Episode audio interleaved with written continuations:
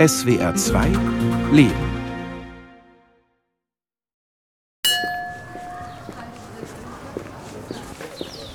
Wenn du richtig hart getroffen wirst, richtig hart getroffen wirst, dann siehst du nur Sterne. Oswald Marschall ist 69 Jahre alt und war 13 Jahre lang Amateurboxer im Weltergewicht, der Gewichtsklasse bis 67 Kilo. Das musst du dann, wenn du, wenn du nicht runtergehst, dann musst du das natürlich überbrücken. Von 148 Kämpfen seiner Karriere verlor er nur elf. Aber nie durch K.O. oder Aufgabe. Äh, Mir ist das zweimal passiert, dass ich wirklich die Musik geklingelt hat. Dass ich wirklich so hart getroffen worden bin, dass es wirklich schwarz geworden ist. Er war Mitglied der deutschen Nationalboxstaffel und des Olympiaaufgebots. Und Oswald Marschall wollte an den Olympischen Spielen 1976 in Montreal teilnehmen. Er hoffte, damit der erste deutsche Sinto bei Olympia zu sein. Ne, und ich habe dann im Unterbewusstsein weitergemacht. Habe zwei, drei Schritte nach links oder rechts gemacht, das weiß ich natürlich nicht. Ne? Aber ich habe es dann gemacht und der Gegner hat es nicht gemerkt, dass er mich so hart getroffen hat, weil ich bin nicht runtergegangen.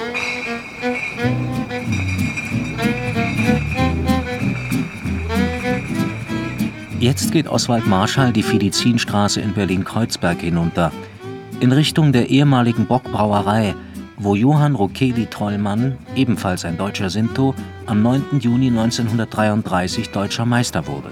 Wenn man wirklich hart trifft, wenn man wirklich hart trifft, das merkt man. Das merkst du schon oben in deiner eigenen Schulter. Das merkst du, in dein, wie du rübergekommen bist mit dem Körper. Wie er dir entgegengekommen ist. Wenn er dir entgegenkommt und dann schlägst du, dann weißt du genau, du hast ihn hart getroffen. Da muss man hinterhergehen. Musst du drauf. Jeder Boxer hat eine eigene Reihe automatisierter Schläge, die sich durch jahrelanges Training eingeschliffen haben. Bei Oswald Marschall war das Schlaghand zum Körper, Fürhand an den Kopf und Schlaghand hinterher als gerade. Manchmal überrascht die Wirkung dieser Schläge sogar den Boxer, der sie austeilt. Brauchst du auch nicht vorbereiten. Das ist dann immer situationsbedingt. Situationsbedingt auf einmal, bong, bong, ohne dass du es wolltest, ohne dass du darüber nachgedacht hast. Bong, bong, Die Situation ist da, dong, kommt es rein. Auf einmal liegt er da. Die Erlösung ist dann mit einem Glücksgefühl verbunden. Gott sei Dank liegt er da. Und Gott sei Dank liegt er da und nicht ich. Ne, wenn das so eng war, ne, das, natürlich, das ist schon klar. Dann hast du natürlich ein unbeschreibliches Gefühl. Ne, wenn du den Gegner dann niedergeschlagen hast, wo der Kampf vorher sehr eng gewesen ist, dann hast du schon ein Glücksgefühl. Dann bist du auch froh, dass, du, dass das noch passiert ist. Ne? Oswald Marschall ist seit Jahren politischer Referent im Zentralrat deutscher Sinti und Roma.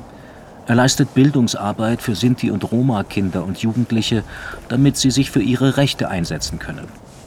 Er übernimmt auch Aufklärungsarbeit für die übrige Bevölkerung, um Vorurteile abzubauen. Marschall beendete seine Karriere als Boxer mit 22 Jahren abrupt und endgültig. Doch der Boxsport spielt für ihn bis heute eine große Rolle. Sein Vater hatte vor dem Zweiten Weltkrieg als junger Mann geboxt und unter seinem Einfluss stieg der Sohn 1963 im Alter von neun Jahren zum ersten Mal in den Ring. Bildungsmäßig, schulmäßig, die Schule selbst. Ähm, ja, die Lehrer haben sich für uns nicht so großartig interessiert. Ja. Ja, und so bin ich dann zum Boxen, wo ich dann zum Boxen gekommen bin, das konnte ich. Da war ich jemand. Ne? Wo ich 14, 15 war, bin ich das erste Mal Westfalenmeister geworden. Dann Westdeutscher Meister geworden. Zweiter der deutschen Meisterschaft geworden. Ich habe an vier deutschen Meisterschaften teilgenommen, habe immer eine Medaille geholt, habe an einer Europameisterschaft teilgenommen. Ja, das war eigentlich meins.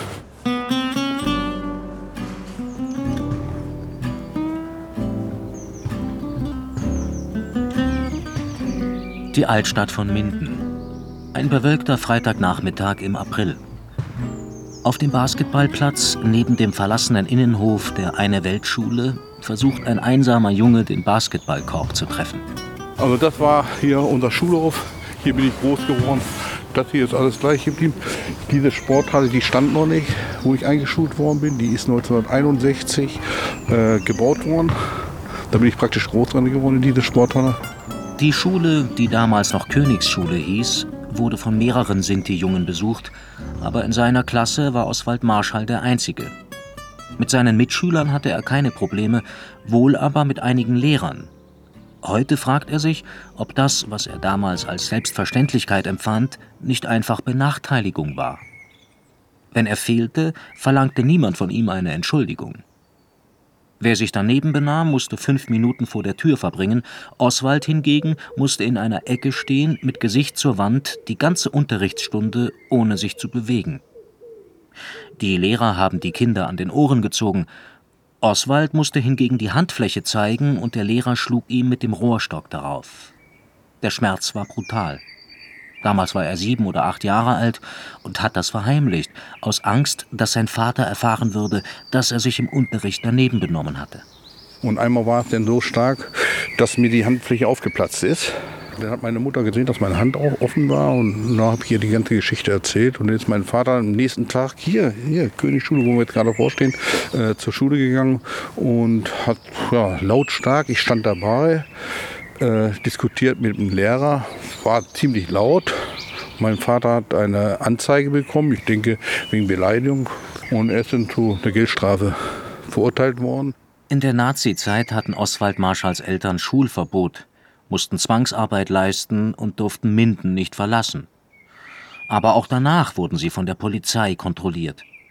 Noch 1956 entschied der Bundesgerichtshof, alle staatlichen Verfolgungsmaßnahmen vor 1943 seien legitim gewesen, weil sie von, so wörtlich, Zigeunern durch eigene Asozialität, Kriminalität und Wandertrieb selbst veranlasst gewesen seien. Viele Sinti wurden nach dem Krieg auf Stellplätze für Wohnwagen verfrachtet, sagt Oswald Marschall, als er einen Abstecher zu einem Haus neben der Schule macht. Das Haus, in dem er bis zu seinem 19. Lebensjahr wohnte, stand früher dort. Es war in vier Wohnungen von etwa 25 Quadratmetern aufgeteilt und wurde von vier Familien bewohnt. Ich zeige das Haus mal gerade. Etwa 30 Meter die Straße hinunter wohnte in der Kindheit ein Freund. Also in diesem Haus, da wohnte der. Und bei dem bin ich dann auch ab und zu mal zu Hause gewesen, in sein Kinderzimmer. Natürlich, das Kinderzimmer war so groß wie unsere ganze Wohnung. Ja? Alles Spielzeug und hat da alles gehabt. Naja, das war mein Freund. Wo ich dann älter geworden bin, habe ich dann gehört, ich kann es heute gar nicht mehr sagen, wer es mir gesagt hat, ob es mein Onkel gesagt hat oder mein Vater mir selber gedacht hat. Ich habe meinen Vater danach gefragt, dass dieses Haus, was hier steht, wo ich praktisch mit den Jungen gespielt habe, dass das vor dem Krieg unser Haus war. Dass mein Großvater, mein Urgroßvater gehört hat. Und dieses Haus ist enteignet worden damals.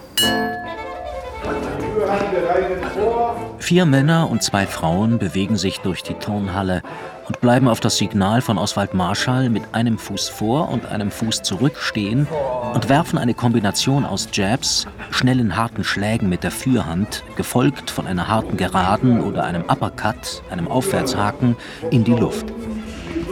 Nachdem er das Boxen im Alter von 22 Jahren aufgegeben hatte, hörte Oswald ganz mit dem Training auf. Aber mit Mitte 30 machte er einen Trainerschein und begann, junge Leute aus Minden zu trainieren. Vier seiner Schüler haben deutsche Meisterschaften gewonnen, mehrere an Europameisterschaften teilgenommen. Oswald bereitet sie körperlich und geistig, taktisch und technisch vor. Fairness und Teamgeist stehen dabei im Vordergrund. Das macht aber den Trainer aus. Der Trainer ist nicht nur in der Halle, dass er die Anleitungen gibt. Nein, ein Trainer ist dafür da, dass er auch Psychologie hat, dass er psychologisch die Leute aufbaut, dass er aufpassen tut. Aber ein Trainer ist auch dafür da, dass die Jugendlichen vor allen Dingen die Bildung beibehalten.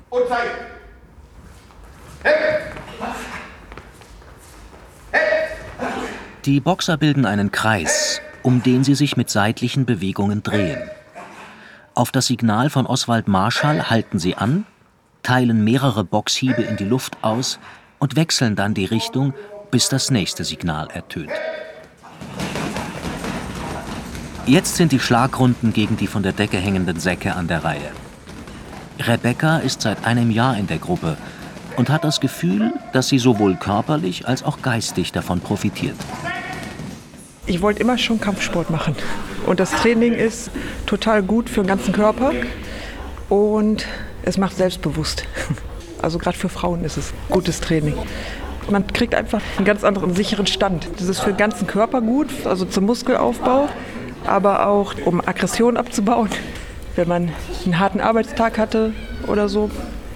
Ich kann besser schlafen danach. Rückenschmerzen. Ich habe vorher viel Rückenschmerzen gehabt. Das ist alles weg dadurch. Für Marshall ist Boxen eine Kombination aus dem Prasseln der Schläge und der Strategie, den eigenen Stil durchzusetzen. Er zieht sich Handschuhe an, deren Innenseiten so groß sind wie ein Gesicht.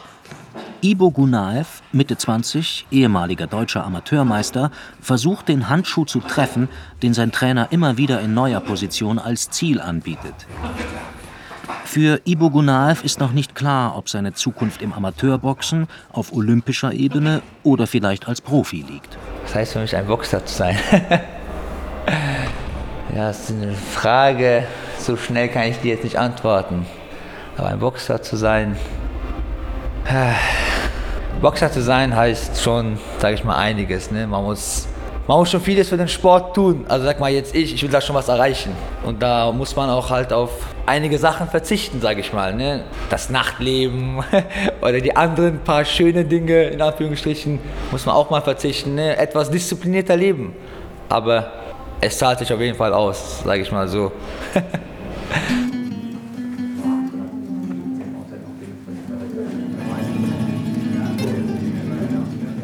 Der Verein Deutscher Sinti e.V. Minden heißt Mehrkettne. Wir zusammen. Oswald Marschall ist ihr Gründer und Präsident. Eine Dauerausstellung beschäftigt sich mit dem nationalsozialistischen Völkermord an etwa 500.000 Sinti und Roma. Laura Marschall Oswalds älteste Tochter, kümmert sich um die Verwaltungsarbeit und die Führungen für Schulklassen, die den Verein besuchen.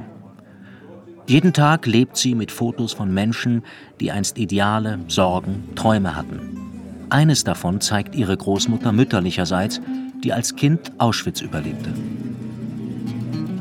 Im ersten Moment, wenn, wenn ich mir die Bilder anschaue, dann denke ich, das kann eigentlich nicht sein, dass Menschen das ertragen haben. Das ist eigentlich sehr unwirklich.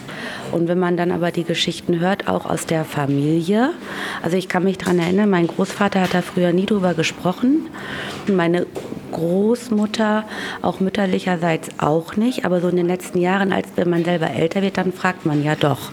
Meine Großmutter sagt zum Beispiel immer, wir sollen kein Essen wegschmeißen wir verstehen es nicht wirklich. Aber als sie uns dann erzählte, dass sie Hunger hatten, tagelang, wochenlang, dann kann man das natürlich wieder anders nachvollziehen. Ja, warum sie sagt, wir sollen nicht das Essen wegschmeißen. Die Ausstellung in Minden ist eine verkleinerte Version der Ausstellung des Zentralrats der Sinti und Roma in Heidelberg. Yoshi Rose arbeitet dort im Kulturdokumentationszentrum. Er berichtet, dass in Europa 10 bis 12 Millionen Sinti und Roma ausgegrenzt leben, ohne Wasser, Strom, sanitäre Anlagen oder Zugang zu Bildung. Laut einer Studie der Antidiskriminierungsstelle des Bundes ist keine Bevölkerungsgruppe so ausgegrenzt wie die Sinti und Roma. Beim Betrachten dieser Fotos denkt Yoshi Rose an seine Großeltern mütterlicherseits, die nach Polen deportiert wurden und die bei ihrer Rückkehr nach Heidelberg ihre Wohnungen nicht zurückerhielten und dennoch aufgefordert wurden, sich polizeilich anzumelden. Da ist dann etwas passiert, als er das Zimmer betreten hat, wo der zuständige Beamte war, hat er einen, ja, einen Schock bekommen, weil da saß derselbe Beamte, der ihn deportieren ließ und die ganze Familie deportieren ließ. Und man muss wissen, aus dieser Familie der Familie Birkenfelder sind 23 Menschen ums Leben gekommen, ermordet worden in den verschiedenen Lagern in Europa, auch zwei Kinder von ihm. Und der Beamte hat ihn, zu ihm in einem sarkastischen Ton gesagt, Herr Birkenfelder, schön Sie wiederzusehen, sehen Sie, war doch nicht alles so schlimm. Das Ehepaar hier oder Liebespaar, wie Sie wollen, macht ganz besonders deutlich, worum es bei der ganzen Arisierungskiste geht. Regelmäßig finden im Verein Deutscher Sinti in Minden Diskussionen und Vorträge statt. Heute Nachmittag spricht der Journalist Armin H. Flesch vor etwa 25 Personen zum Thema Die Erben der Arisierung. Unterstützt durch eine Grafik- und Fotopräsentation geht er der Frage nach, wie die Besitzer jüdischer Unternehmen zum Verkauf ihrer Firmen und Fabriken gezwungen wurden. Er beschreibt die Situation jüdischer Familien, die ihre Unternehmen aufgeben mussten und wie das Eigentum der Deportierten in deutschen Städten versteigert wurde.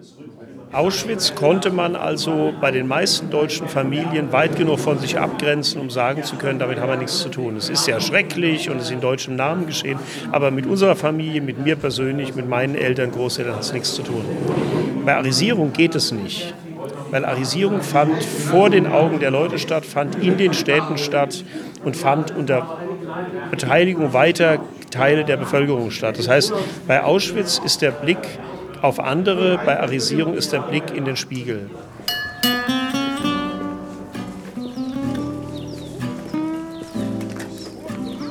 Oswald Marschall steht jetzt vor der Fidizinstraße 2 in Berlin-Kreuzberg. Wo sich heute ein Pflegewohnheim befindet, stand früher die Bockbrauerei, in deren Sommergarten vor 90 Jahren große Boxveranstaltungen stattfanden. Marschall steht vor der Gedenktafel, die an einen Kampf erinnert, der immer noch für Zündstoff sorgt.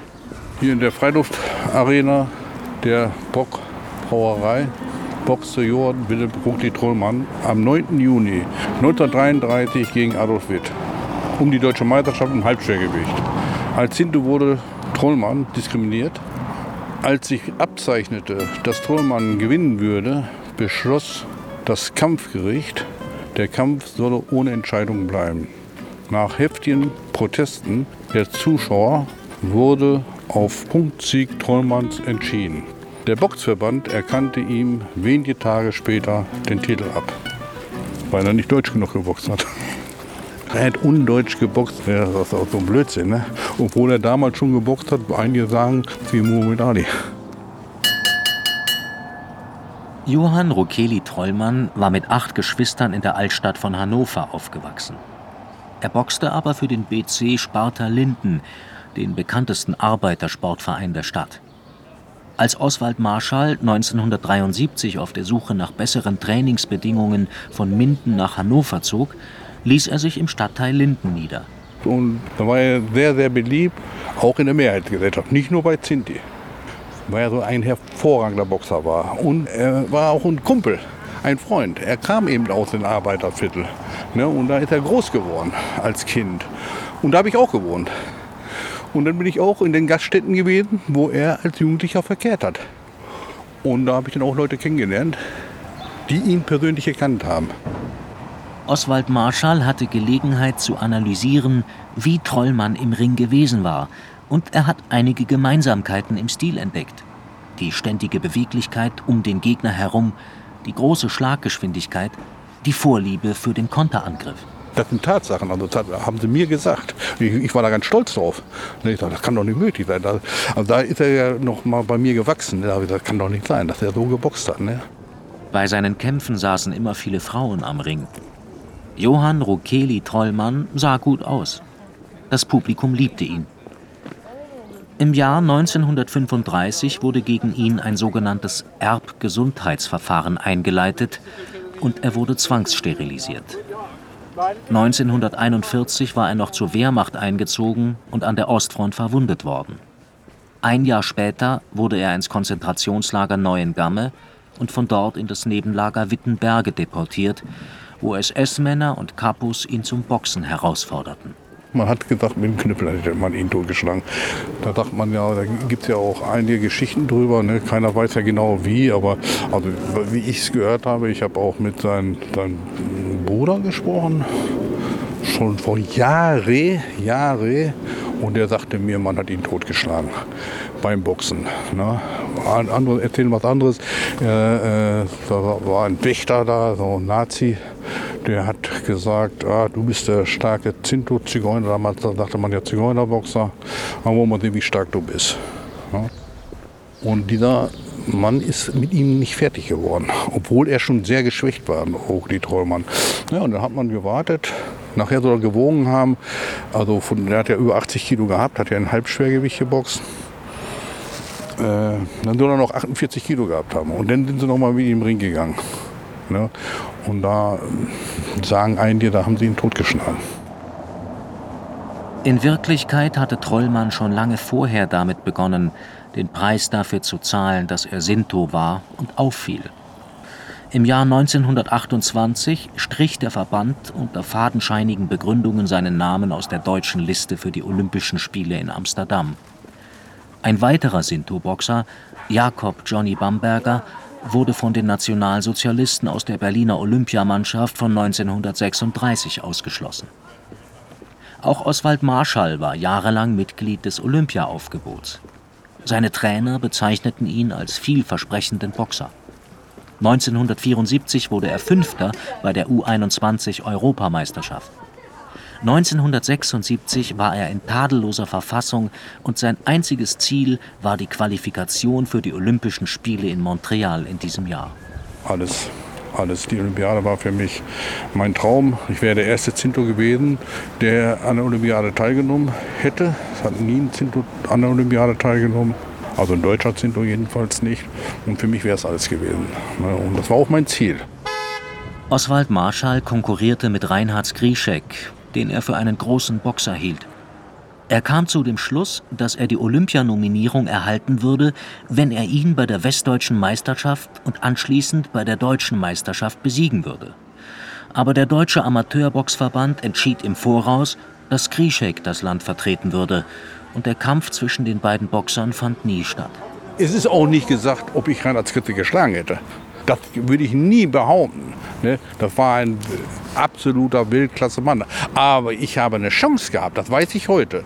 Das wusste ich auch damals, weil ich wusste seine Schwächen. Im Alter von nur 22 Jahren gab Marschall das Boxen für immer auf. Er hat nie wieder trainiert.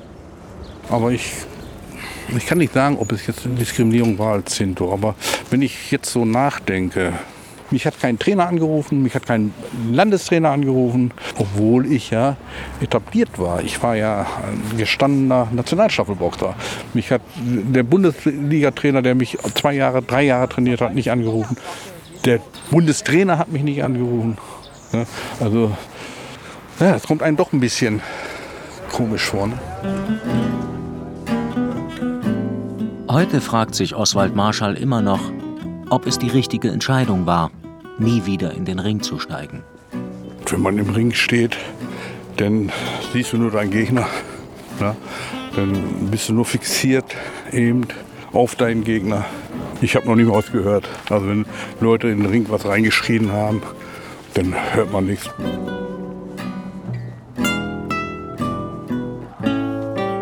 Im Ring zu stehen, die Mischung aus Strategie, Kalkül, Mut, Fitness und technischem Können, ein unvergleichbarer Zustand. Man kann sich da nicht ablenken. Man ist dann auf sich gestellt und ja, man ist dann schon wie ein Rauschschrift, muss man ganz ehrlich sagen.